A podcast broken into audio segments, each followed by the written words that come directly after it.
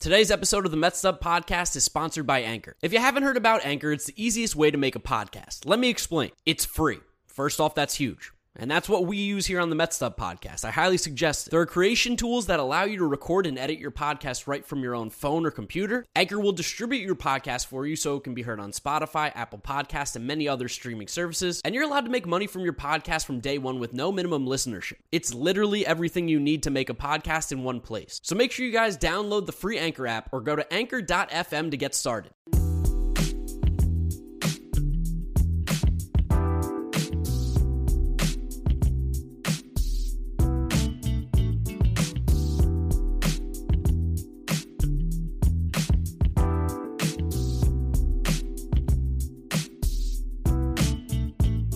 What's up, Mets fans? Welcome back to another episode of the Mets Up Podcast. Episode number 93, presented by the Seven Line, just wrapped up a series against the St. Louis Cardinals and wish the Mets won three of four. Three of four, something we haven't done a whole lot this year. We've been winning a lot of series, but we really haven't been able to get those three wins. So a We've nice. actually we've had what maybe three four game series this year, and this is the second time we've gone three or four. I I guess that is a good point. We just don't sweep. Yeah. We don't sweep, and again, we didn't sweep this one, but three of four against the Cardinals, who we've stressed all year long. These are big series, even though we're not in the division. This is this is one of our playoff contenders right here, one of our competitors for one of those final spots. Huge, huge series win for the Mets. A lot to talk about. Before we do, of course, make sure you guys are following us on all our social media at Mets Up, on the YouTube channel Mets Up Podcast if you want to watch a video version. If you're listening to us, Apple Podcast, Spotify, Google Podcast, drop us a rating, drop us a review. Make sure you're following, make sure you're downloading the episodes. Hit, click that auto download, whatever it is, so you guys don't miss out whenever they do come out. And let's go ahead and bring in James here. How you doing, James? I'm doing good. Episode in person. Episode in person. The boys are back. Uh, you got a little bit of a loud apartment. You guys, if you haven't been watching the YouTube videos, probably wouldn't get the jokes as much. But wherever you're living, which is an undisclosed location, Undisclosed location in East Williamsburg. It is so loud. It is so unbelievably loud. I only moved like a block away when I moved apartments about three weeks ago, but I didn't realize that moving from the middle of a side street into a room on a major Brooklyn street with my room facing the street. It gets really loud. There, I can hear audibly hear songs in cars. The guys on the dirt bikes go like 100 miles an hour. I hear the whoosh past me, right past me. It's it's almost unbelievable. Like there's there, the show I do for Pitcher List, the first pitch podcast. I usually record at like 1 a.m. So it's not that big of a deal. Yeah. When we try to record this in the middle of the day, it's almost hilariously bad. yeah, no, we're recording at 7:30 right now. There's a zero percent chance we could get through a clean episode. No chance. Yeah, absolutely not. And I hate to be the bearer of bad news, but this is what we got to start off with. Let's Mm. Yeah. rip the band aid off. We know that Max Scherzer left the game early in game three. We didn't know what was going on. We got some insight today. It is an oblique injury, and he is out for six to eight weeks, which just coming into the game. I mean, it actually happened during the game. Happened like the fifth inning. So Yeah. it was when I was biking over. Happened during the game, and I mean, talk about a kick in the nuts. Ah. Talk about an absolute kick in the nuts. Because yesterday, everyone was speculating, trying to figure out what it was. We had lip reading going on. We had everything. We thought it was a blister. He has blisters, apparently. That True. is a thing. We thought maybe it was his back. Maybe it was a hamstring. He said he was tight. Ends up being the oblique. It's a significant strain, or a mild to significant, I think is what they're calling it. it said high, significant to high or something. Yeah, whatever the semantics are of this injury. Did they usually report those by grade, like a grade one, grade two, grade three? They didn't say it because it probably means a bad grade. So. Yeah, probably not a good grade. And it's just it sucks because we haven't had Jacob deGrom all year, and we're missing him. He's we be imagine how good we'd be with Jacob deGrom. My goodness. And Max Scherzer has kind of made it okay because he stepped right into that same role and been our ace, been dominant, been one of the best pitchers in baseball. And even last night, you know, when we are recording this, he was so good that night too. And it just it really really stinks that we now are without two of our major pitchers, along with Tylor Megill being on the IL. The Mets are all of a sudden desperately in need of pitching.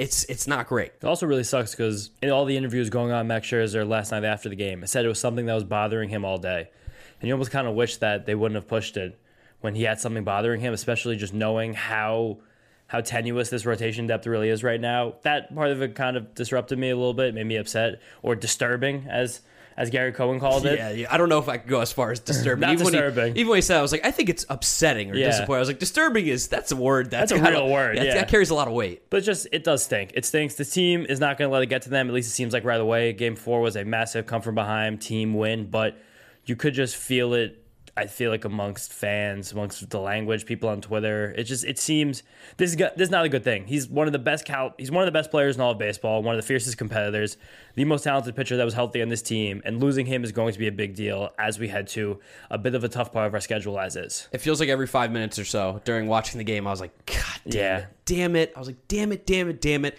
Everything was going too well. Max Scherzer was looking too good. And this l- stupid little injury had to pop up. I, I fucking hate obliques. I hate hate, where obliques, is the oblique? Here, side. Side, yeah. Oh, God. Side. How do you even stretch And it was his out? left side, I believe. Okay, interesting. How do you even like stretch the oblique? Some, some Over the top. yeah, I guess I guess some side to side Yeah. motion, wave your hands back and forth. But Russian, the Russian twist. That's how you work out the oblique. It's so frustrating though that that's that's the news that came in, and really what was a series that we should be really happy about. And I am Joyous, yeah. I'm definitely happy, but it does put a little bit of a dampener on it because I mean, let's be honest. Let's let's talk about the big elephant in the room. We need we need to find pitching. We have yeah, to. We definitely need to find pitching. And we'll either do a segment depending on time at the end of this episode or the end of the next one about finding pitching. But it's clear the Mets need some. They already signed Trevor Cahill to a minor league deal. Cahill is a guy who he bounces around. He pitches, not very well all the time, but he does pitch on occasion. There are some guys in the system that might be able to give a shot to a Jose Butto, a Mike Montgomery, Thomas Szapucki. You might see him again. You're going to see David Peterson again, probably in the Colorado series. There's a lot there's a lot of options internally. They're not great options, but there are ways to get through this. You just need for him or deGrom to come back within those six to eight weeks before this could get out of hand. Yeah, no, this is uh this is big, and we're playing a lot of good teams coming. A lot up. of good teams. But enough about the Max Scherzer pity party because I mean we did have a series in which we took three or four from the Cardinals, who are a playoff team. Good team. And as good as Max Scherzer is, he didn't pitch in every single game this series, and No. we were still able to get wins. He actually only pitched in one of them. Yeah, only, only one game from Max Scherzer this series. Kind of crazy. Let's start off with Game Four though, because Yeah. that was the one that just happened, and it was probably the one of the more exciting games of the entire series. The entire series was a pretty great series of baseball. It's one of the most exciting games of the entire season. It was back and forth, lead changes, runs on both sides, interesting managerial decisions, interesting strategic motives. There were just a lot of moving parts in this game. It turned out to be a really good, another really long baseball game. Yeah, what a team win though. What a team win. I mean, start to finish, everybody seemed to do something well this game, and that was also something that they did the night before too, Mm-hmm. where I think what almost every single person in the lineup had an RBI in last in game three. I think seven of the nine players. Yeah, seven, seven players. Seven of the yeah. nine players. So the Mets are playing a lot better baseball. And again, game four, it started off hot. Brandon Nimmo doing Brandon Nimmo things, getting on base. Francisco Lindor, who all the absolute. I, I don't want to call you guys idiots because we like you guys listening to us, but please, enough. I know Lindor isn't playing at an MVP level. And when you're paying a guy $30 million, that's what you expect. I get it. I can see the thought process behind it. But you have to know that this isn't 1960 baseball. This is 1970 baseball. Just because Francisco Lindor isn't hitting, what, 284 like the guy tweeted Yeah, 284. today? Some guy today. I had a tweet that it didn't go viral, but it got like almost two thousand likes about me saying seemed like some Mets fans root against Francisco Lindor, like they want him to be bad so they can like capitalize on a take that they hope, hopefully have gotten correct. He tweeted at me in all caps like, "Oh, uh, two days almost later, I want him to be hitting two eighty four. So how'd you? I don't know how you settled on that number. So if you're listening to this guy who responded to me. How'd you find the 284? Where's where'd that number come from? Please let me know. Like I, I get it. I used to be a batting average guy, but as you learn, as you start to watch more and more baseball, you realize that like yeah, hits are hits are nice, but it's extra base hits. Singles really aren't any different than uh, uh, than walking. And and that on base percentage is big. And Francisco Lindor is one of the best on base guys in the team. Now we're just going to a Francisco Lindor diatribe. But listening on the radio today, Howie and Wayne will always do like a pregame thing with Buck Showalter where they'll bounce questions off each other. And they say that they like doing that with Buck. He's Yeah. a pretty fun guy. And they said that Buck came prepared to that little like meeting today with like some media people with tons of stats that Francisco Lindor is really good at so far in his team this year. Like, you know, going into this game today, it's still true after it. McNeil might have gotten ahead of him, but Lindor was second on the team in both RBIs and home runs. Yeah. That lead, yeah, like one of the highest on base percentages on the whole team. Second in stolen bases on the team. Still playing great defense at shortstop. The guy's really good. That's not like for a bad team either. We are No. one of the five best teams in baseball right now. He had six home runs and 20, 22 RBIs heading into the day at the quarter point of the season. So that's on pace for 24 home runs and 88 RBIs. which would be great for Francisco That's Lindor. a That would be a good really season good for anybody. But people want to see him hit 284 though. Of course, you got to hit 284. You're Gotta- making $34 million. Also, Mark and I looked back at this today because Mark's roommate, Alex, asked us if Francisco Lindor is playing to the worth of his contract. And we both snap said no because it will seem like on the surface he's not really playing as a $34 million type player. But we look back on Fangraphs that has a dollars per war calculation for every player in the league and what their value is actually worth. And Francisco Lindor in 2021, in statistically by far the worst season of his whole career, was worth $33.9 million based on Fangraphs dollars per war calculation. 120 games. 120 games, yeah. Well, 125, mm. 128. Not even full season. No. And So he was basically worth what we pay him. Now, again, I'm sure the people that are against him are going to hate him. and also what we just said is not going to make them not going to change anybody's mind. The oh, people who hate them. No, by no means. It's it's a thing. Like people would rather be right than admit that they're wrong. And I just don't understand the Mets fans that want to root against Francisco Lindor. He is here for the next ten years. Why do you want to be miserable? We have so many things to be excited about. This is like this is nonsense. This is childish shit. He's also like people are he's awful. He's hurting the team. That's just not true. Yeah, that's that is patently incorrect. It's patently incorrect. He's better hitter than league average and significantly better fielder than league average. He is very valuable to a baseball team. It might not look the way you thought it was going to look. He's not Fernando Tatis. Yep. He's not Trea Turner. He probably at this point isn't even Carlos Correa because Carlos Correa is just hitting tanks. Not this year, actually. Carlos Correa is not really Struggled hitting that well this year. But he's not. I guess I mean maybe he was billed to us as such as this elite hitting shortstop who's going to be in an MVP conversation. But you could still be worth thirty million dollars to your team without that being true. Yeah. And Lindor does, as I said, first inning, him, Nimmo getting on, and then Alonso knock. Mm-hmm. It's a really nice way to start this game. Yeah, another cool thing I liked when this game began was that when Brandon Nimmo got that single and Mark Canha was up, Buck Showalter put him in motion. I think what was the three-two pitch. Yeah, how did I forget? How did I forget Marky Cheerios? Yeah, well, he, it was a ground ball. It wasn't a hit. Well, Yeah, but Dakota Hudson is a ground ball merchant. He's a guy who has one of the highest ground ball rates in the league. He's the only thing that even keeps him in this league because his stuff isn't that good, and he takes 38 seconds, literally, between every single pitch. But so long. knowing the ground ball tendencies with Canha at the plate, Buck sent Nimmo in motion, hit a ground ball to Arenado, would have been a double play, or at least could have gotten the force at second, then moved it over the first. Didn't happen. Brandon was now standing on second base. So we got a man scoring position, and of course, it all ended up being the same because Francisco Lindor drew a walk the next batter. But if we had a double play there in the second batter of the game, we'd have erased this whole inning, wouldn't have had the chances to score the runs like we did. Yeah. So it was cool. That was good managing by Buck, Wal- Buck Showalter, getting this team to be aggressive early. They also got that sweet double steal, which Mm-hmm. was nice. Getting aggressive with Andrew Knizner behind the plate. A lot of a lot of talk about Yadi not being a, or you don't run on Yadi. As soon as Knizner got in the game, they seemed like we're like Yeah. Mm-hmm. we're we're running, and then Knizner ended up leaving the game a little bit later. But yeah, it was a good way to start off the game. Felt good. Mets got runs Yeah. again. Two runs in the first. the first inning, which just seems to be a theme with this team. This made eight out of nine games where they've gotten a run in the first inning. Yeah, no, was great. It was a great start. Unfortunately, though, when we come out for the next inning, big ol' home run from your boy Juan Yepez off Chris Bassitt. I mean, absolute hanger, and he crushed it. Juan Yepez is a really good hitter. I know he didn't have a great series by any means, but in Game Four, what did he go three for four? I mean, he was, Mm-hmm. Yeah, he was pretty like that. Yeah, he, I mean, he just takes good at bats. He seems like a very good ball player. Does a lot of things well, and you kind of just stick that guy, put put his locker right in between Paul Goldschmidt and Ar- Nolan Arenado. And and next to Albert Pujols as well. yeah, just let them talk to each other. There's like no doubt he's going to become a good player, and he he has all the tools. It seems like he could do it. Paul Goldschmidt continued to terrorize us this Yeah. Mm-hmm. series. That dude is an absolute stud. He just continues to be one of the more underappreciated players, I think, in all of baseball, just because he's just like kind of like a boring white guy. I don't know. There's no other way to say it. He played in Arizona and St. Louis. Yeah. Howie He- Rose gave him a Hall of Fame shout out in the radio broadcast. Dude, I've been saying it for a while. Yeah. I think he's very much on track to be a Hall of Famer if he continues to play well as his career gets if, older. Va- if Votto gets in, he'll get in. for sure. I think he's better than Votto. But anyway, I digress. Um, they got, I don't even remember who hit a double, whatever it was. Well, there was a situation in, I believe it was the top of the fifth inning, where the Cardinals had a rally that wound up tying this game. It started out with a Tommy Edman leadoff double. He was leading, he's leading off the innings, also leadoff hitter in this lineup. And for some reason, we talk about batting orders a lot and the way a team will structure a batting order. The Cardinals have Brendan Donovan, newly major, newly minted major leaguer Brendan Donovan, a guy who's an even older minor leaguer. He's like 27 years old, right? He's playing well, too. He's, Yeah, a really well. Good ball player for Yeah. sure. It seems like he's the kind of guy who will stick on a major league roster and help out. But he's hitting second, and with a man on second, nobody out in the fifth inning of a tie game. Oli Marmol decided to put the bunt sign on for Brendan Donovan, someone who Codify said in over 1,000 minor league plate appearance had never bunted. It's crazy.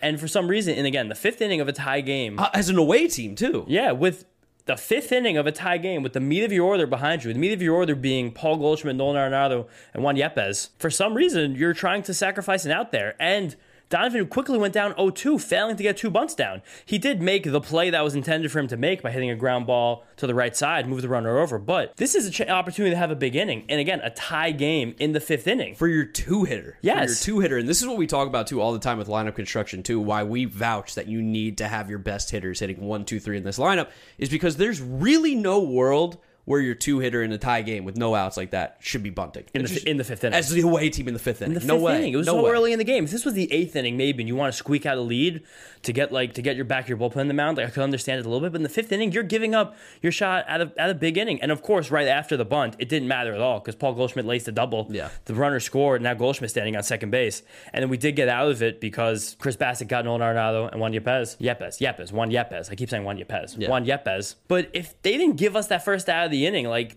there's what. Conservatively, a 22% chance that Brendan Donovan just gets a hit Yeah. a 30% chance he just reaches base. You're handing us an out. You gave it to us. That bunted attempt and just the idea that Brendan Donovan was up there to give himself up, that kind of saved the Mets here and kept them in this game early and only got the Cardinals ahead by one run. For sure, for sure. And like Dakota Hudson, of course, like we mentioned, he was in the game, but luckily after Yeah. this inning, Yeah. Mm-hmm. we were able to knock him out because he's just not good. No, yeah, he's not good at all. It started off with a Luis Guillorme double, who's just a great hitter. OPS over 800. Dude, we were so cash money with King Louis. I Yeah. mean, he's It took a year. It Took a year. It took a year. But if you guys go back to some of the first episodes, I mean, go back to the season preview. Mm. We were hyping up Luis Guillorme, and he's doing the exact role we expect him to do last year, which is playing second, playing third, playing short, getting in the lineup, pinch hitting, and making an impact every single game. He's hitting the ball hard. He's Mm-hmm. Yeah. getting on base. He doesn't strike out, and he plays great defense. This guy deserves to play every single day, and I think you can probably tell Buck's taking a liking to him because he's playing a lot more recently. Of course, there's no reason for him not to be playing. Statistically, right now, he's one of the best hitters on this team. which is funny. It's like just so funny to say for a guy who nobody came into the year saying he would be one of the best hitters in this lineup. His, I mean, for all the old head, the batting average people, he's hitting over 300. And he was, what, oh over his first like 11 this year before he, he- shaved the beard? yeah, once he shaved the beard, It all changed. it all changed. And you know what? I love that too. That's a guy who's committed to the game. I mean, yeah, definitely guys committed to the game. He didn't debut till he was what 25 after being drafted out of high school. The guy's a grinder. He does so many tiny things well, and having him the bottom of this order helps us move it around. And he eventually came around to score on a ground ball by Brandon Nimmo. And then we had a little bit more of a rally. Wound up knocking Dakota Hudson out of the game with a Canha single, a Lindor single, Alonso walk, and Jeff McNeil. A big two out RBS single, something he made a real habit of of doing this entire series. He's so sick, man. Sick. He's so back. He had a game today, couple hits, I think, right? How many times is Mark going to say Jeff McNeil's back? I'm going to say it every single episode until the Mets win the World Series at the end of the year. and then if, and if they do, I'll say it next year too. I'm going to say he's so back. Remember when people wanted him traded? Remember when that was the thing? The Mets were looking to trade Jeff McNeil. They were looking to see what they could get for him. It's just it's crazy. They might have sent a message to him. And my, listen, maybe it's what he needed. Maybe it's what he needed. We saw he was at the Rangers game Yeah. too. Him and Lindor had that little thing. They were sitting next to each other, pounding beers. That's that's all I want. I want him and Lindor to be friends forever and be the middle infield for the future. Great. I mean, they are right now. I mean, the future. We'll see how long the future takes, but they're the middle infield right now. But something we talk about a lot in the show too. Chris Bassitt, after the Mets took a rally, had a rally to take a two-run lead. He had a shutdown inning, put the Cardinals down in order, and just kind of cemented another really good, solid, steady Chris Bassitt start. He wound up getting trying to get worked out there for the seventh. He got knocked out, but this is now in the wake of the Scherzer injury. Chris Bassitt becomes a guy who we need to just protect with everything that we possibly have. Chris Bassitt's our number one. He's our ace. Chris Bassitt's our ace right now. I don't even feel that bad to say it. We should put this guy in bubble wrap in between his starts and make sure he is safe, healthy, okay. Don't even send him to Colorado. Don't let him Oh, get don't let him on the don't let him on the plane. no. Don't Snow? let altitude. Um, uh, altitude sickness. That's like the don't worst know. thing that could happen right now. Don't let Chris Bassitt go to Colorado. Just send him to San Francisco after this game. I don't even like that that much. Listen, just put him in a nice hotel. Put him in a Four Seasons. Oh, yeah. Let him be comfy, room service, whatever he wants. Uh-huh. Protect him at all costs. Absolutely. And this was a game that was probably statistically under the hood one of Bassitt's not so good games compared to the rest of the year. Yeah. Only nine whiffs in this one, very low mark for him, but like just steady, steady, steady, steady. He threw all six pitches again, which is such a cool thing. We've kind of seen him this year have some looks like communication issues with whoever's catching, just going through signs over and over and over again. And I really think that's just because he has six pitches. Yeah. And there's so few guys in baseball who have six pitches. Like the Mets still run the traditional signs with fingers. How do you how do you signal the six pitch? Fist, I think. Fist? Yeah, But you, do one, two, three, I think four, fist five, is normally say- either pitch out, and then I think like thumb is usually pick off. But we're using all of those. yeah, I I have no idea. Six pitches. He's Yes. throwing six pitches out there. It's hard for a catcher to keep. I don't even know if PitchCom how I have a six button. That's a really good point. I never Right? even thought about. It. Maybe that's why he can't use PitchCom. There's Yeah, not exactly. too many pitches. Him and, does you Darvish use? We got to find out. Padres, yeah, we'll take a look at that for the Yeah. next episode. I actually, no, maybe we'll take a look at that for a few weeks before we play against Yeah, them. yeah. yeah, that'd be that'd be a cool series to go to. But everything was good for Bassitt. Again, he threw the sixth inning and it looked good. He only had about 90 pitches after a very quick sixth, the shutdown inning, like we mentioned. Tried to stretch him out for the seventh because his bullpen is just beleaguered after the, the doubleheader from Wednesday. Bassitt gave us what we needed, and that's very important. Yeah, and then I mean, kind of just jump to the ninth inning now, right? I mean, Yeah. might as well jump to the ninth. Friggin' oh, God, man, Harrison Bader, that dude's so annoying. He's a solid ball player. I don't think he's particularly great. I He's a think good ball player. He's good. He's, the good. kind of guy who he comes up, you like you develop that guy internally, and he comes up, and you're just high fiving each other because you you got Gold Glove defense in center field, and the guy who's not a train wreck at the plate for free. Yeah, he's he'd be a great nine hitter. I'd Yeah. love him to hit ninth in this lineup, kind of. I mean, he's like he's like every team has a guy like that. Like he's kind of like a Guillorme-ish. Yeah, a little bit, a little bit, and he did a Harrison Bader thing, just hit a little chopper in between, or, or it was like in Third, between third right and third. short, and he just he just beat it out. I mean, another doink. It felt like the Cardinals, if they weren't hitting home runs, were just dinking and doinking it all over the place, all series long. He ended up stealing second because Edwin Diaz is on the mound. He just he can't hold on, guys. It's just not a thing when he's got too much moving parts. Mm. And to be honest, I want him focusing on pitching the ball. I only when Diaz throwing the ball at first base. Have we ever seen him pick off? Maybe maybe one of those like step off, but then you like lollipop. Yeah, the lollipop over because I don't want to throw it away. Ground ball by Molina got him to third base, who had a annoying at bat because he's of Yeah. course Yadier He Molina. threw a pitch at a slider, and him, him and Edward had a nice laugh about it, like Yeah. in between the. Uh, he, he literally threw his bat. The bat left his hands to make contact with the slider. we then got the huge K of Tommy Edman on a pitch up and in on the zone for a called strike three, which is a spot you never see a called strike three. Nice on, call. It was a very nice call by the ump there. Yeah, huge, huge call, especially for a guy who doesn't strike out and just always puts the ball in play. And we're like, oh, Edwin, now you get to face Brendan Donovan again. Why are you hitting this guy too? two know, outs. No, he's playing well, but this lineup, it's crazy that Arenado and Goldschmidt don't hit two and three. Like, or even Yepez. Yeah, like it's criminal. It's criminal with how much good hitters they do have. And then he had four pitch walk to Donovan, and it felt like the the wind, the the air was being sucked out again. Kind of got that feeling of like, uh oh. You got that feeling where if we leave this inning tied, I will be okay with it. Yes, and I mean, me and you were saying that we Yes. watching the game. We're like, if we get out of this five five, Yeah. we're okay. We Which- just have to keep it five five. You were not saying that. I We said were- 5-5. We were talking about that in the tenth inning. Ninth inning, you were like, "We're letting a win get away." Yeah, I mean, I, I was nervous. I wasn't feeling great. No. I was very much like, okay, this is big for Edwin because we've seen him in these scenarios before, and he has a tend to snowball the mistakes and give up a huge inning. But Edwin's a different pitcher this year. We know Yeah. that. And, you know, Goldie had a tough at bat. He ended up hitting a soft ground ball to short or third Third. base. Escobar booted it. That tied the game. And it was like, oh, man, so, so close. And again, kind of felt like everything got sucked out of the stadium. That was when the tie ball game happened. It was this was like the worst possible day to have an Edwin Diaz blown save after people were ra- rallying against Francisco Lindor. After you learned that you weren't going to have Max Scherzer for probably about two full months. This is not. It was not a good day for Edwin Diaz to blow a save. no, it was not. He walked Arenado. Yes, control is, control is very shaky for Edwin this inning. Once he struck out Tommy Edman, once he got a gift, it's almost like the baseball karma went against Diaz for that, and then just he couldn't he couldn't find the strike zone. It almost seemed like he was also scared to throw his slider for a good quality ten pitches, just because the man on third, like that is such a scary proposition. Like blowing a save on a ball that's booted is rough. Yeah. If you would have blown a save on a wild pitch or a pass ball, like you would have been beside yourself. the last thing I wanna hear from Mets fans, it look- it, right? It looked like he would just seem to be overthinking a little bit, and then whenever he overthinks, his mechanics go crazy. He just starts flying everywhere, all the limbs. But uh, he got the huge K of Juan Yepez. Then went to the bottom of the ninth, and we were feeling good because top of the order, but it was just kind kind of easy. I mean, Yeah. not great at bats by particular. Nimmo hit the ball hard. Yeah, he hit the ball hard, but it was just right at somebody. It was at Brendan Donovan or Tommy Edman, who was ever playing second base. There's also another instance of where you see why you should do everything you can to have your best hitters at the top of the order because there's a chance if the Cardinals had gotten another run in this game and the Mets did go down one, two, three in the ninth, you would have left this game with Mark Canha having an at bat in a situation instead of Pete Alonso. Yeah, And we all saw very quickly later on how important an extra Pete Alonso at bat can be for a team. yes, because after we went to extras, Colin Holderman gave up one, which is a pretty good That- job a for a guy who has been hanging out in the minors, going Yeah. up against the Cardinals. And he very much looks good. Another good call by us. yeah, he looks. He, looks, like he could stick in this bullpen. Yeah, for sure. Like Miguel Castro, who we got Heavyweight. Colin Holderman now, baby. Heavy fastball. did a really, really good job. And then, of course, we start off the inning. Pete Alonso at the plate, Francisco Lindor on second. Bang! Walk off home run, an absolute nuke. Hit it up to the Coors Light skyline, which I was sitting in uh, for game three. Man, what a great ending to a day because boy, oh boy, did the Mets need it. Did Mets fans need it? I think for everyone's psyche, to win that game was really, really important to not be like the sky is falling. We could we had a scenario where we lose Max Scherzer, Mm-hmm. blow a lead, Edwin Diaz blows a game, and Francisco Lindor strikes out in the ninth inning to lose the game. And you would have blown a series. yeah, and we would have blown winning a series. That would have been sky is falling, even though that would have been crazy.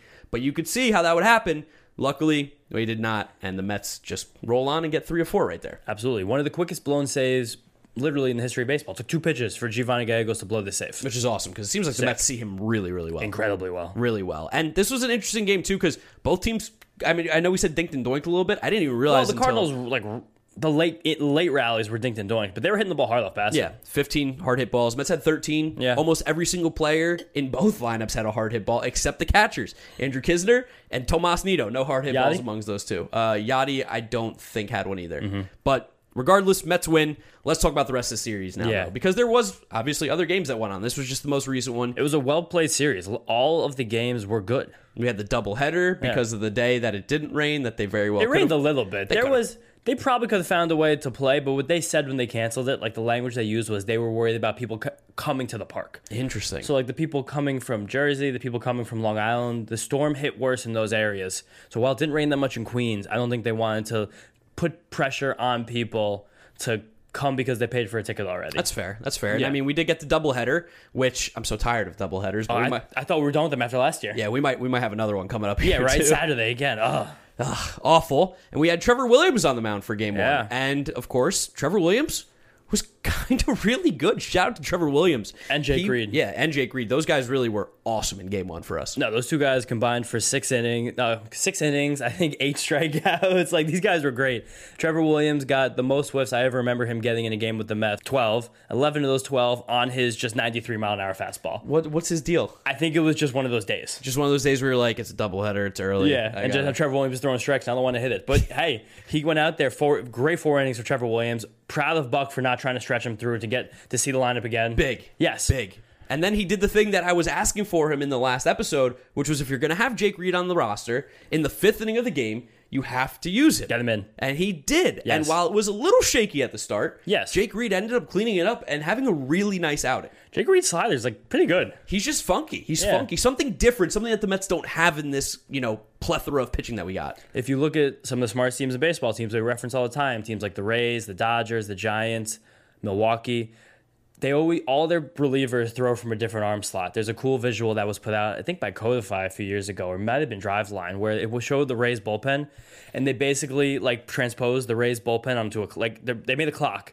And they had a picture of every single Rays reliever in the middle of their release, and it was basically they covered the entire clock, like every single angle from from both sides. Do it, and that's what Jake Reed gives. And he got a very big strikeout of Nolan Arenado in the fifth with two men on and completed two scoreless innings. And these two guys, Trevor Williams and Jake Reed, two guys who most Mets fans would have not dreamed of them being near a game in the middle of May, wound up de facto having a good start. Six innings, no runs. We talk about creative player names all the time. These yeah. are two creative players. Jake. Reed, right Trevor here. Williams, Yeah. for sure. These are these are creative players. Go play MLB the show right now. You can find these guys in the free agent pool 100%, and it's not the real players. No, and now given this, the circumstances we're going to be dealing with, we need more guys like this to step up. And this was a good um, step in the right direction. To use the word "step" twice in a row there for the Mets pitching depth, as we are going to lean on them more than we have so far this year. Yep, and it was kind of like a, a fun little game too because everyone was kind of pitching in. We had Jankowski having a Yeah. Mm-hmm. big fielder's choice, which was really cool. The dude's just he's scrappy, man. He's scrappy, and might be Shakira's favorite Met. Did I you see it's that on Instagram? Met. Yeah, it's really cool. Yeah, she posted pictures of when she came to Citi Field, I think last week,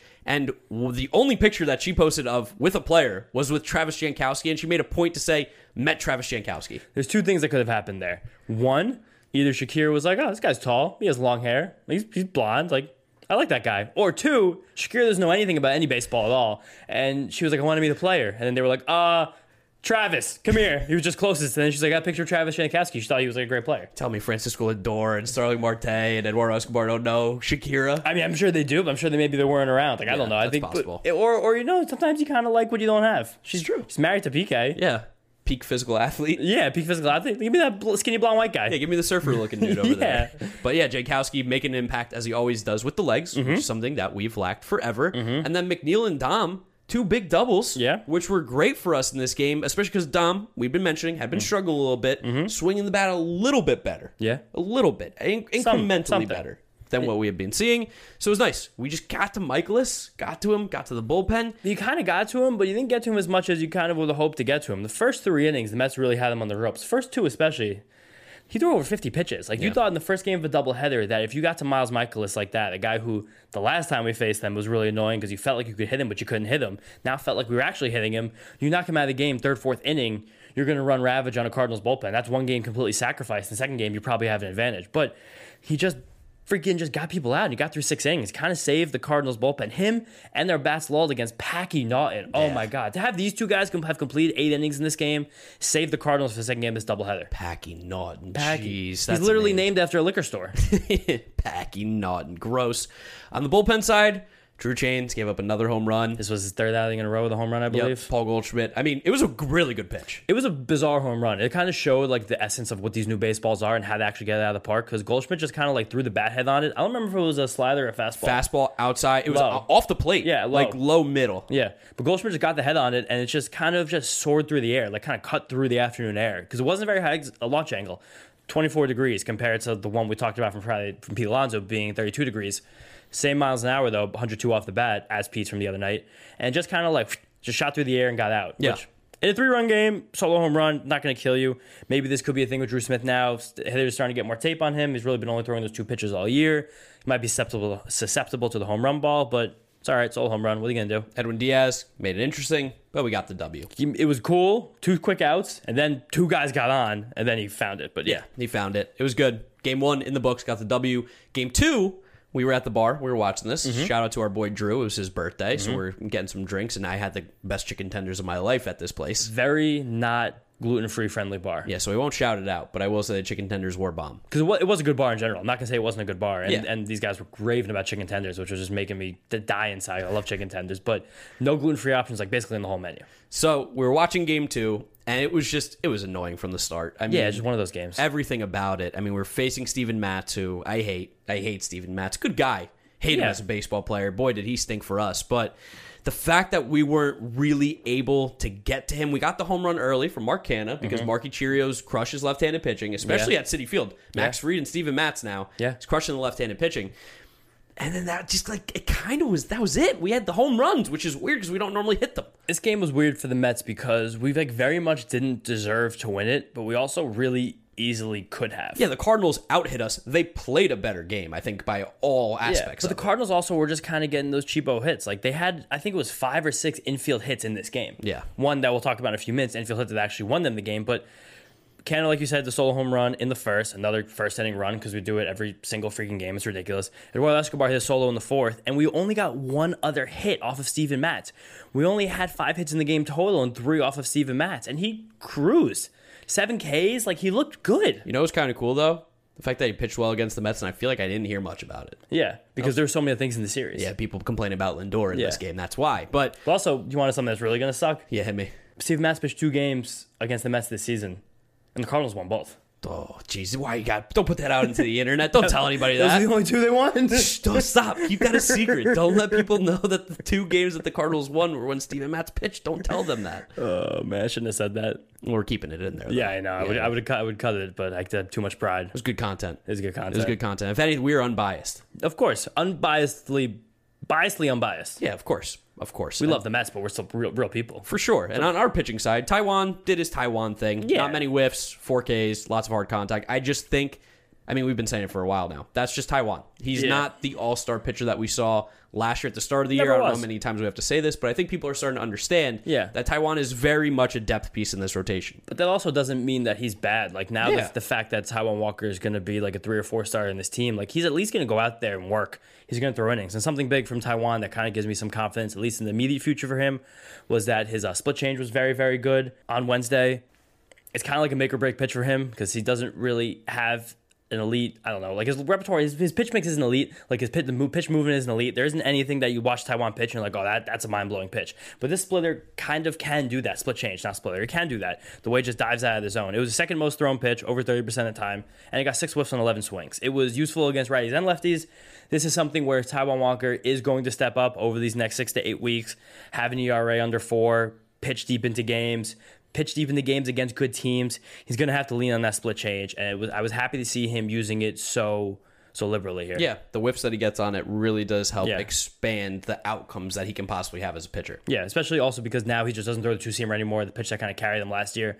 I don't know if that was something a feel with the pitch. Some, maybe just eventually got figured out and he didn't want to throw it anymore. But he's not only his four seam fastball, sliders, and that split change. So he did, he pitched well enough to win this game. Cardinals got to him, and they especially got to him the third time around the batting order in the fifth inning. Which in a perfect world you wouldn't want Taijuan Walker to see a batting order for the third time, but in this new world he's going to have to, and it's going to be it's going to be the make or break in a lot of games on whether or not Taijuan Walker can get hitters out for a third time. Yeah, uh, Mets. You can't blame the Mets. It was after the double. No, no, of course. I don't blame the Mets. I don't blame Taijuan Walker. You're in a doubleheader. You have to throw him out there and see what he can get done. But especially a lineup that's so talented at the top, like the Cardinals, with four of their top five hitters being like significantly better than league average, like this is gonna happen. But Yeah. we still plenty chances to win. Still a lot of chance to win this game. Yeah, especially when Andre Pallante, who that's a name that I've heard a lot this week, which is kind of weird because I never heard of him before. Andre Pallante, that is not a creative player name, No. by any means, but he's bad. Sounds like a sommelier. He's not very good. No, he's not good at all. Not impressed with him, especially in his first appearance, where he walked three straight batters in the sixth and put us right back in the game before Eduardo Escobar had just a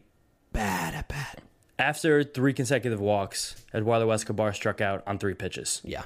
It's almost impossible It to was do bad. Yeah. It's just like when he strikes. We talked about this at the bar. Yes. When he when he's like has when he's not going. I don't even know how to how do I explain this. in a slump. When he's in a slump, yeah, that's the best way to say it.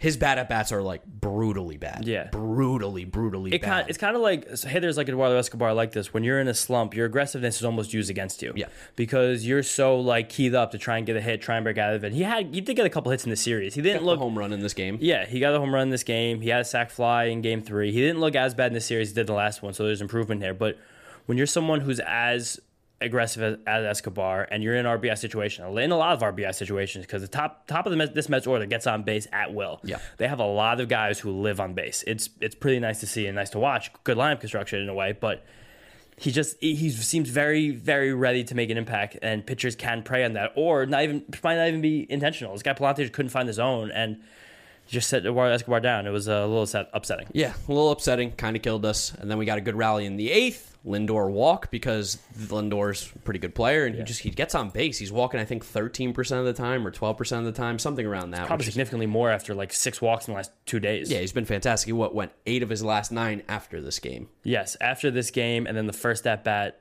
of the next game, he was on base eight consecutive plate appearances. which was awesome. That was absolutely awesome. We tried to get another rally, another strikeout by Escobar on three pitches again. late in the game. He Back to back at bats with two men on. The first one was bases low. This one was two men on. Struck out in three pitches. struck out in three pitches, but then we did get a pass ball, and Jeff McNeil got a hit because Jeff McNeil's awesome. Jeff Clutch. McNeil's back. Two out. Single. He was he's the man. That's what Yeah. Jeff's going to hit singles all year long. Yeah, I mean, we're great. he'll, he'll get his double down the line. Live. might hit a home run or two, Sure. maybe in Colorado this next week. Don't care. which would be great. But he's really back to the way that he was playing before, and I love it. And it helps his team so much to have that depth in the lineup where he's just going to constantly put the ball in play and get hits. And now suddenly we're looking at a game where you're facing the Cardinals, who had about I think double digit hits at this point.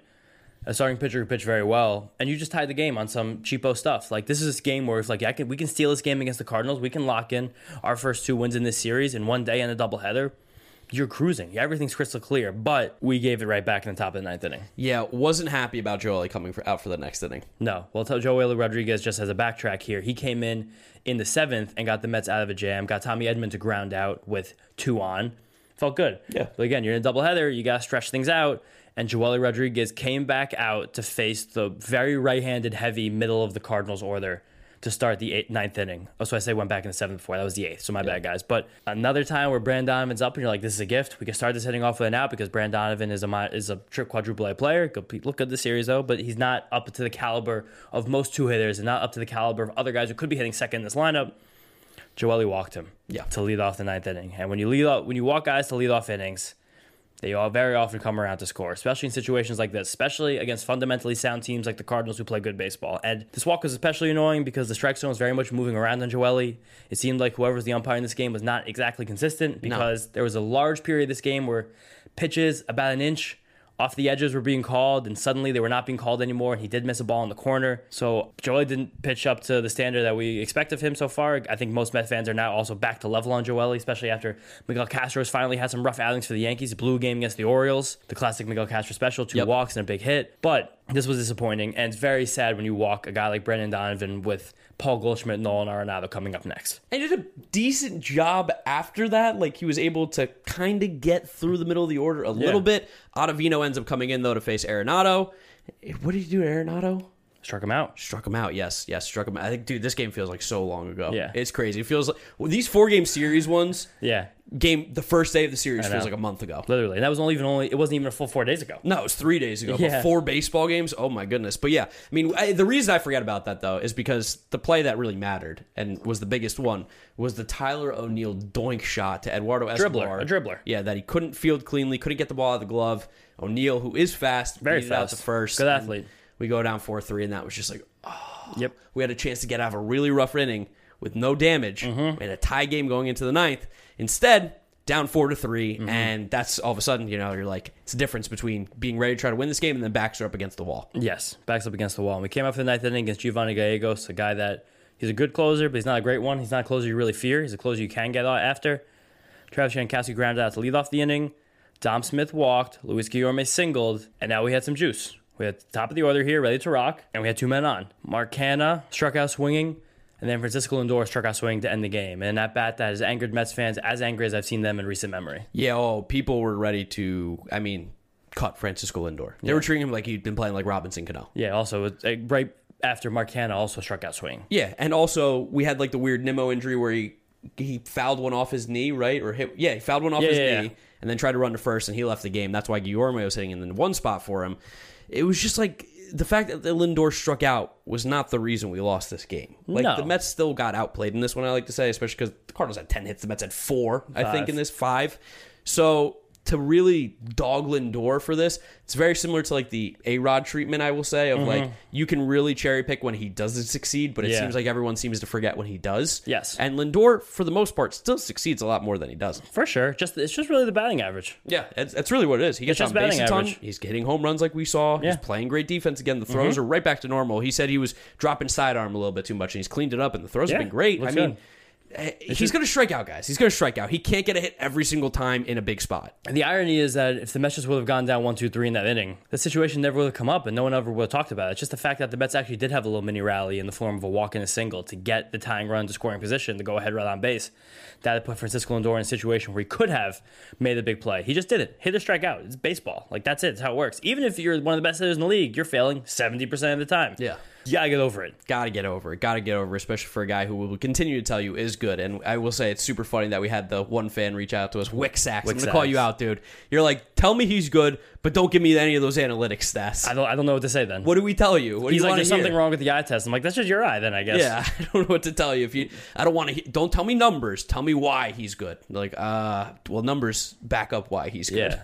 I don't know. I mean, he's good, guys. I'm sorry. He's he good. struck out to end this game. It would have been nice if he got a hit, but he's good. He's good. He's good. Now let's move on to game three. The boys were in attendance. Mm-hmm. We're at BP. Mm-hmm. Could be could be cool. Could be cool if you're watching the YouTube video here. The eyes are big. The eyes are big. The eye emoji. Eyes emojis. Keep that in mind. we should put pictures on Twitter with players. Adam Ottavino. Dom Smith, Maybe a few more. kind of cool. Maybe something's cooking in the works. You guys will find out hopefully soon here. Hopefully. But let me tell yeah, hopefully, my goodness. But let me tell you this. When the boys are in attendance, specifically together, if we Yeah. come separately or we, we're sitting in different areas, something happens. But when we're together, the Mets hit. The Mets hit, and that's exactly what they did this game. They were absolutely smacking it around, and with Max Scherzer on the mound, you always feel good when the Mets can score some runs with him on there. It almost feels dirty to talk about this game as like a Max Scherzer start. Now, I know. knowing what we know and going through 45 minutes of this podcast with that. Do we even want to talk about? Let's just I mean, we'll, I will briefly mention him. You already brought it up, but like, I'm not breaking him down. I'm not breaking No, down the yeah, start. Of yeah, course yeah. not. He's not pitching for six weeks. We'll allude to Max Scherzer, but we can't talk about his game as like a Scherzer day, which I tweeted. That was probably me. I jinxed it because I Sorry. tweeted with him. Yes, me. That was on me. I'm sorry, guys. But this game, we did get the hits, but it was very tight early. We scored the first inning run because that's what we do every Yep. single game. We actually got two. Nimmo got a walk. Canha got a single. Lindor had an early strikeout also with men on. I and know. people were freaking out in the stands. Just like hearing the murmurs of the olds, like hanging out in the stands, people were pissed. Dude, especially because he walked up to "Happy" by Pharrell, Yeah. which was definitely a little troll job. Big but, troll move. But also, I could see Lindor being like, "I need to stay positive," and this is about the most positive song ever. It's also top five worst song of all time. I think he did it fully as a troll. Think so? I hope so. I hope so. I hope he doesn't like that song because like anyone who likes to listen to "Happy" by Pharrell, like there's almost something wrong. There's almost, You're hiding There's something. almost no way Pharrell likes that song. he can't. That was a I need to make some quick money fast. That's like not even Pharrell's like top 50 songs. It's gonna be like top in, 100. in a movie like The Smurfs or something. yeah, no, I think it was Despicable Me. Yeah, just oh yeah, it was Despicable Me. Yeah. Get a big check. That's what that yeah, was. fat check. Get a Lindor check. Yeah, right. Thirty million, take it. Uh, do you think Pharrell got more or less than a thirty million dollar check for that song? I know that song probably made him more than thirty million in total, but you think just to use the rights to that song is more or less than a one Francisco Lindor season? Oh, people are gonna man. people are gonna hate this argument. That's. I, I think it might be more. I think it might be- it might I be think it might 50 be. I think it might be fifty. That's where I was like a Benny thinking. Blanco check.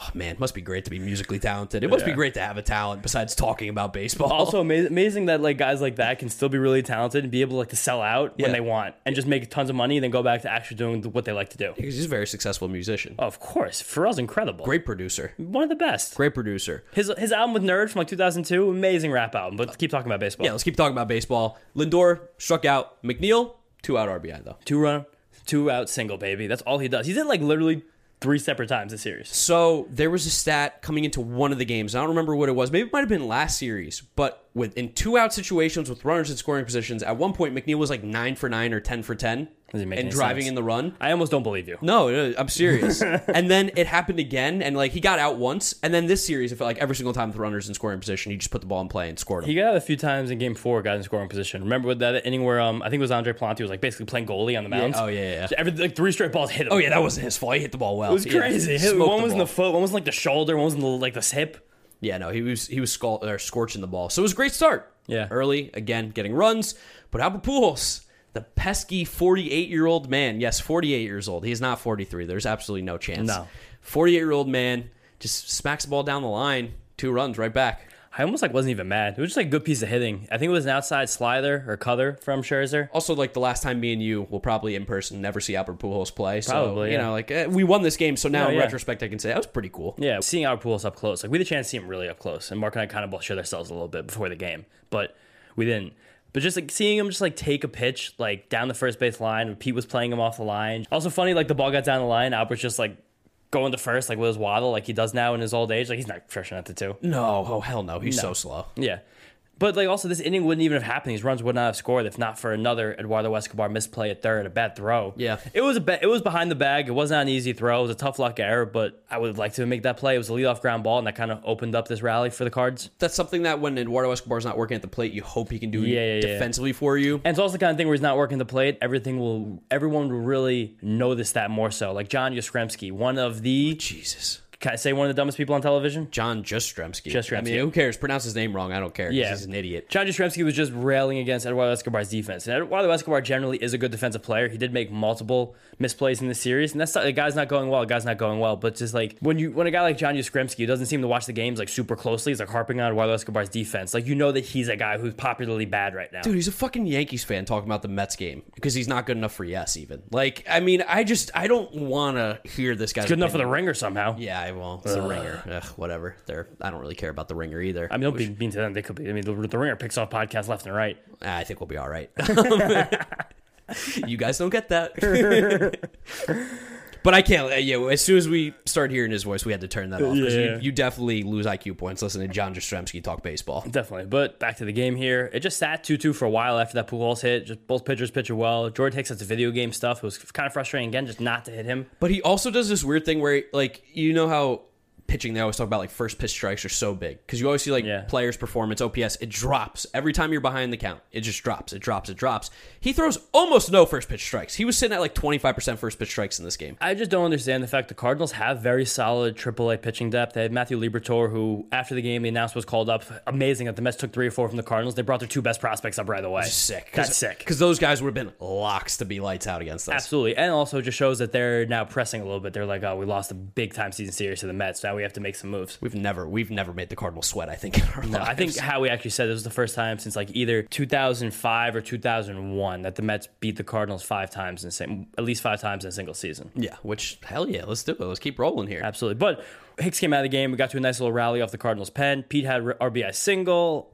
Escobar had a sac fly. Dom had a nice little single, messed up on for Dom. Guys talk to the Mets Up podcast. They play well immediately after. It's it's tried and true. It's just science, guys. I'm sorry.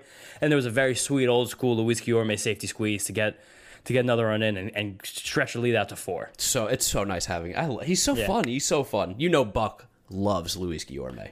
Like his son. Luis Guillorme would be a Hall of Famer if he played in 1950. Yeah, that guy reminds me of myself. Ozzie Smith made the Hall of Fame. Remember that. and that's my Ozzie Smith slander for today.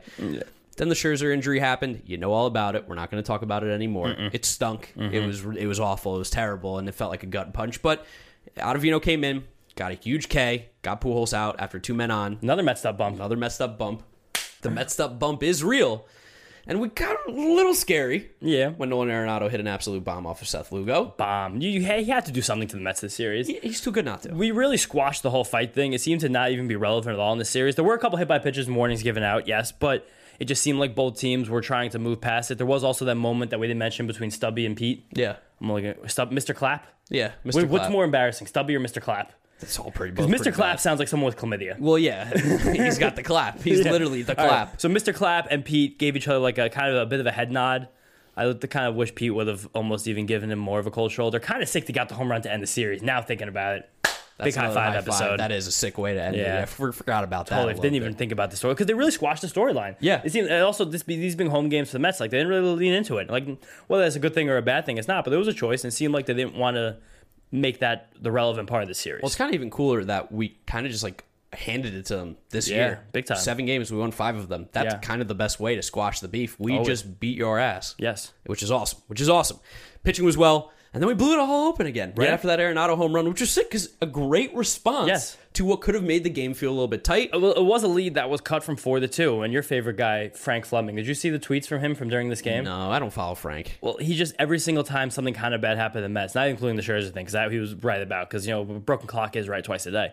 He was like spiral, game's ending, game's over, we're done, over, and then the Mets just hilariously broke us open for what, like seven runs, oh, Mets win five by- runs here, Yeah, Mets win by seven. Eleven to four is the final score. Patrick Mazeika, five runs in the bottom of the eighth. yeah, Patrick Mazeika, who might be a good ball player. Might be a good ball player. Might, might know how to hit a little I bit. know The dude can swing the bat. He put a ride into one early in this game. He hit a double down the line later on. The guy can swing it, but he hilariously, when this inning began, we got the leadoff man on. I don't remember who it was or how they got on, but I distinctly remember Patrick Mazeika bunting. yeah, which is kind of exactly what we were making fun of the Cardinals for in Game Four of this but series. Mazeika's the nine hitter, so that's yeah, okay. yeah, for sure, not the two hitter, but just hilarious that we ended up scoring five runs this inning and we gave up and out. Yeah, no, it, it was funny. But then Nimmo, the triple down the line, which Yeah. is great because he just he loves he loves hitting it down the line. Now he's, He's really perfected so that. good. We got the Canha single, Lindor walk. This is of course midst Lindor getting on base nonstop, and then the Alonso absolute bomb, smoked it, and that was really the ice or the cherry on top of this game. Mets just dominated the Cardinals late in the game, Mm-hmm. win 11-4, and as you guys know, we win the series three to one, five to two on the year. Yeah, took the Cardinals down, gave ourselves a very nice cushion against them, as we will likely compete with them for playoff spot, like we said over and over again. And just feels good to be the be the good team. Like Cardinals are a good roster. They're have deep team. The pitching is not exactly something that you should be scared of, and we said that going in, and we hit them as well as basically could have hoped. Yeah, and I mean, especially now with losing Scherzer and not having deGrom, any games they're Gotta big. hit. Now. They're big now. Yeah, you got games, you got to drag, scratch and claw to get these wins. big, big wins. We do have to figure out who's going to fill that spot though for Scherzer. I don't think we're going to take too long on this, but maybe just throw out some names for some Mets fans that we could maybe look to. I think the real one that everyone wants, and this is going to be a pipe dream, but it's going to be crazy. Frankie Montas at the Oakland A's. That would Yeah. probably be the number one guy I want. he'd cost so much, so much in the trade right now, just because once the season begins and teams have needs, like everyone in Major League Baseball knows right now, the Mets are desperate for a starting pitcher. Yeah. it could not be more obvious. So like, you're, they're going to make you pay a lot to get one. So I think more than getting an ace right now, the Mets probably, if they do look in the trade market, and I would like to break this down probably in depth Sunday, because I mean, knock on wood, I'm sure this Rocky series isn't going to have a lot of like specific game breakdowns for us to do, but guys on one year deals like Mike Minor, you threw out some names before. Who else? Uh, Nathan Eovaldi's got a year Nathan left. Eovaldi, but he's he- going to cost a little bit more. yeah, he's very good though. So he'll be an expensive rental. Michael Wacha. Michael Wacha, as awful and disgusting as that sounds. I mean, a lot of the guys that I think are probably the most realistic, where the Mets wouldn't get fleeced, you know, quote unquote fleeced in a trade. How much better are they really than the guys that could step up for the Mets? And we kind of have to see what we have at some point. Yeah, especially like they signed Trevor Cahill. He's going to go to Syracuse. He'll probably get a spot start eventually. Mike Montgomery's been pitching down Syracuse, old Wiley lefty who was on the Cubs for a while.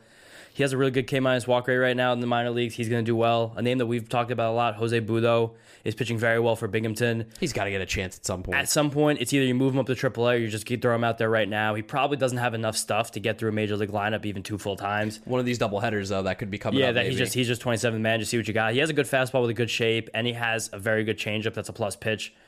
There hasn't been a very lengthy track record of guys who are young coming up without lead velocity and with the leading secondary as a changeup who have been very good. But fuck it, maybe that means we're due. Yeah. it's a plus changeup, and his fastball's a good shape and at least league average velocity. Like he could be good enough to get nine to 12 outs. talking with friend of the podcast Matt Eddy too, right? Who said Adonis Yep. Medina could be a guy maybe. Who gets stretched out here, and then Thomas Szapucki, his name we'll probably see again. He's actually had good results AAA this year. Yeah. So I mean, there's probably not any.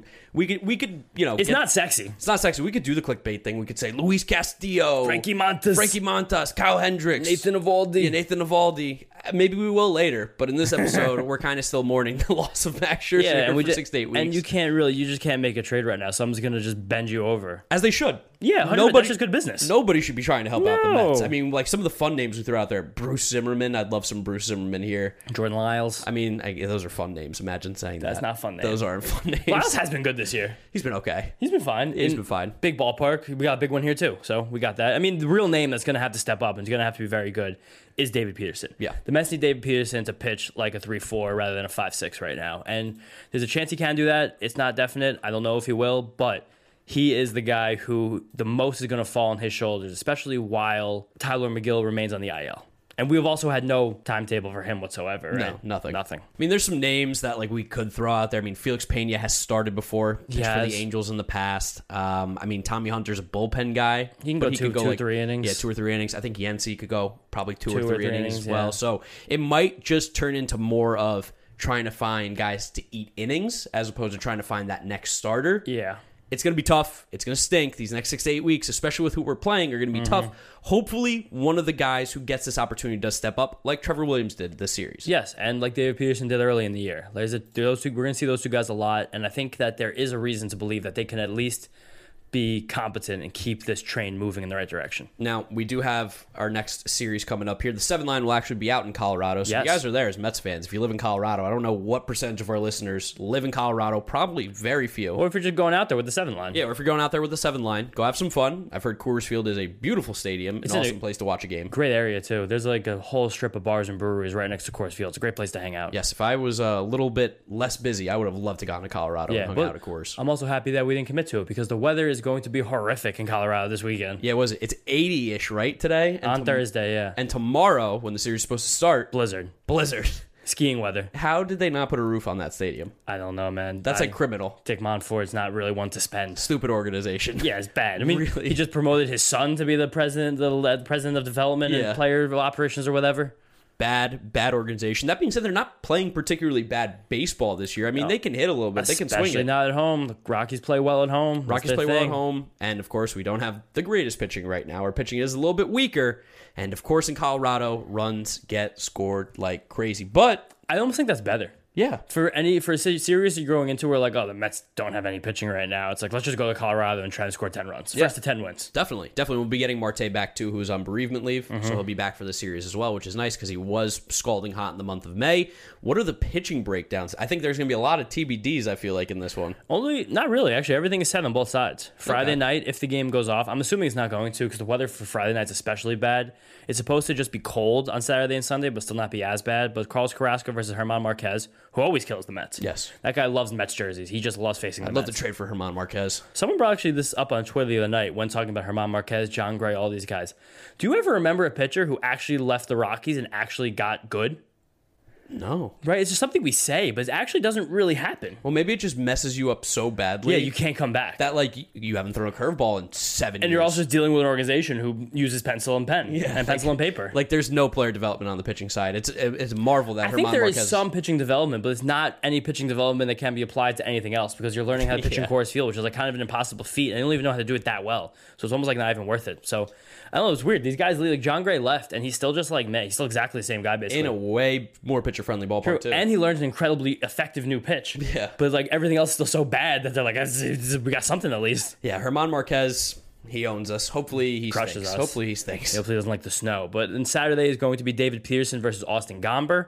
and uh, kind of Spider-Man meme-ish. Yeah, a little bit. They're both just like kind of gangly-ish lefties Large. who kind of don't. Gomber's really, lefty? Yeah, Gomber's lefty. right. Who don't really have like the greatest stuff. I think Gomber's like decent. He was also high high draft pick. If I don't, if I remember correctly, I believe so. I think he's like everything's okay with Gomber, right? I don't Yeah. think he has anything great. I think he's a good curve, if I remember correctly. He's good off-speed pitches, but that kind of gets nullified Doesn't in matter. Coors Field. Doesn't good, matter out Good there. thing they traded for him, For trading Nolan Arenado for him, and they gave him money. Out ridiculous. million dollars. My And then Sunday, in a matchup of a game that's going to have a lot of balls in play. I hope I jinx that. Taijuan Walker versus Chad Kuhl. Yeah, Chad Kuhl's got what? Good, he's a good slider. I Good think. slider. Good slider. Hittable. He's been pitching for the Pirates and the Rockies basically his entire career. That should tell you a lot about Chad Kuhl. Exactly. And then after this series, we're heading to San Francisco against a team that we beat that is very good. So we got to take two of these Rockies games.